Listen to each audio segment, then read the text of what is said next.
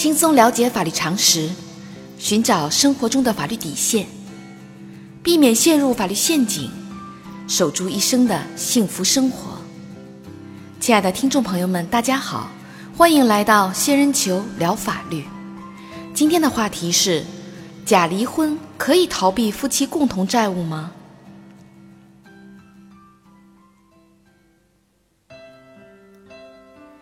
在现实生活中，夫妻债务的发生，尽管原因不同，但通常都是夫妻中的一方在外面欠下的。在借款合同或借条上，很难看到夫妻双方签字的情况。一旦借债一方经营困难，甚至可能面对牢狱之灾时，为了不影响家人的正常生活，夫妻双方往往会通过离婚的方式，将全部财产转移到一方名下。欠债一方选择净身出户，并将全部债务归到自己一个人身上，让另一方在离婚之后能够彻底远离负债的深渊。这种金蝉脱壳的方法真的管用吗？根据司法案例，二零一二年，小明和朋友小强共同投资了一家茶庄。由于小强有自己的公司需要经营，茶庄主要由小明负责打理。在小明的努力下，茶庄从开业以来生意一直比较红火。可是小强发现，表面上看着不错的生意，每到年底，公司账面上却是勉强收支持平。二零一五年，茶庄的业务持续下滑，到年底时已经形成了较大的亏损。小强聘请会计师查账，发现茶庄根本不是不赚钱，茶庄的收益。大部分被小明以各种方式转移到自己的家庭中。火冒三丈的小强将小明一纸诉状告到了法院，要求小明返还私自转移的部分利润。法院在审理时发现，小明已于2015年年初与妻子小美离婚，离婚协议明确约定，夫妻共同财产全部归小美与孩子所有，所有的债务与小美无关。由小明一人承担。在诉讼中，小明表示自己欠下小强的债务由自己承担。此时，小明与小美的离婚行为可以逃避夫妻共同债务吗？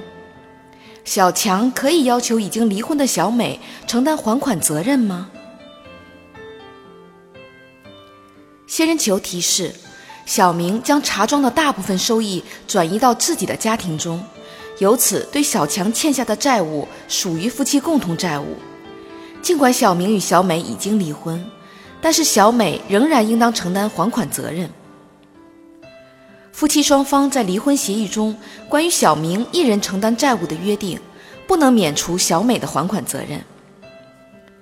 法律规定，在婚姻关系存续期间，夫妻任何一方对外欠的债务，其收益主要用于家庭生活的。应当认定为夫妻共同债务。离婚时，夫妻共同生活所负的债务应当共同偿还。当事人的离婚协议或者人民法院的判决书、裁定书、调解书已经对夫妻财产分割问题作出处理的，债权人仍有权就夫妻共同债务要求男女双方偿还。在本案例中，小明试图以假离婚的方式玩一个金蝉脱壳。通过离婚协议把家庭财产全部转移给小美，之后自己再净身出户，制造自己没有能力履行债务的假象，以此达到逃避债务的目的。此时，尽管夫妻已经离婚，法院有权强制小明与小美对债务承担连带清偿责任，因此假离婚无法逃避债务。小仙建议，在许多情况下。虽然债务是由夫妻一方以个人名义对外所借，但是否属于真正的个人债务，不能仅从形式上简单认定。关键是看债务产生的收益是否用于家庭共同生活。